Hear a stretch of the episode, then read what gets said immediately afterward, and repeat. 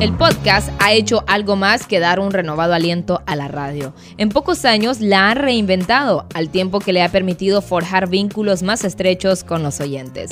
La creación del podcast se remonta al año 2004.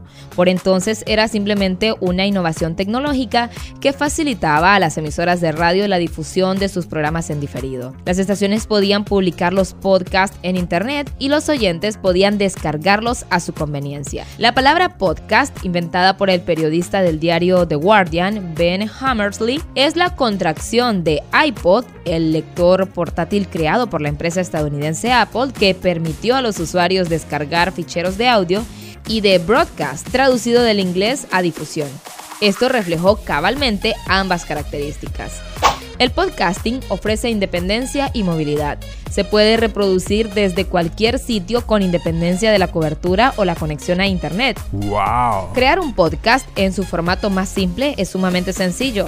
La calidad del podcast puede variar desde un simple diálogo o una entrevista hasta un programa completo similar a uno radial. La dificultad para crear esta producción aumentará con el nivel de sofisticación.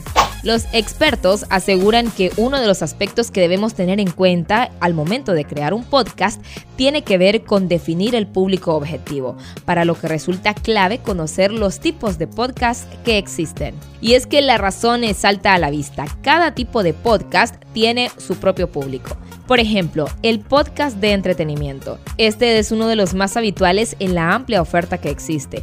Personas que hacen reír, que cuentan historias curiosas o de misterio.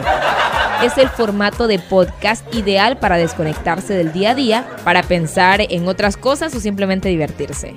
Por otra parte, tenemos el podcast de información. Al igual que los podcasts de entretenimiento, los de información también abundan en los catálogos, especialmente los relacionados con tecnología. Es un formato que no necesariamente debe ser noticioso.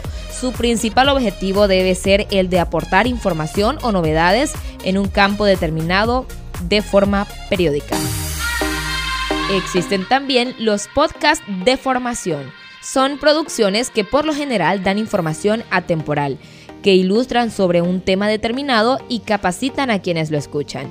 Su naturaleza tiene más un enfoque pedagógico, resolviendo inquietudes y ofreciendo claridad sobre un tema en concreto. ¡Wow! Encontramos también en los catálogos los podcasts de entrevistas. Como su nombre lo indica, es un tipo de producción en el que la entrevista es el eje articulador del producto sonoro. Acá, el podcaster o presentador entrevista a un invitado para hablar de un tema concreto o conocer y explorar detalles de esta persona. Para hacer un podcast de entrevista es clave tener clara la idea, investigar sobre el invitado, planificar todo el contenido y preparar las preguntas. Damos la bienvenida en esta entrevista al geógrafo hondureño estadounidense Benjamín Fash consultor internacional, investigador, ha trabajado y ha investigado sobre el extractivismo en Honduras, donde figuran por supuesto el tema de las hidroeléctricas. Existe también el podcast grupal en formato conversacional. Este es un formato clásico. Un grupo de personas se reúnen para grabar una conversación y desarrollar un tema en concreto. Se trata de un tipo de podcast que se asemeja a la radio tradicional.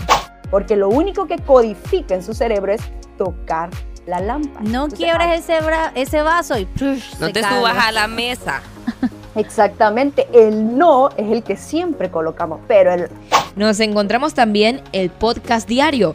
Esta es una producción que requiere una buena planificación, constancia y facilidad para mantener un ritmo de publicación diario. Se trata de uno de los formatos que más exigen, pero también permite crear mayor comunidad. ¿Y han escuchado ustedes, amigos y amigas, hablar de los podcasts de ficción? Bueno, se trata de una producción en la que se combina la presencia de actores de voz, palabras, pistas de sonido y música para contar una historia fantástica de terror, ciencia ficción, aventura o comedia. Es uno de los formatos de podcast que más ha conseguido enganchar a sus seguidores y seguidoras y en el que resulta clave contar con un buen guion y un equipo técnico sólido. Finalmente, en nuestro recorrido, nos encontramos el podcast periodístico o de investigación.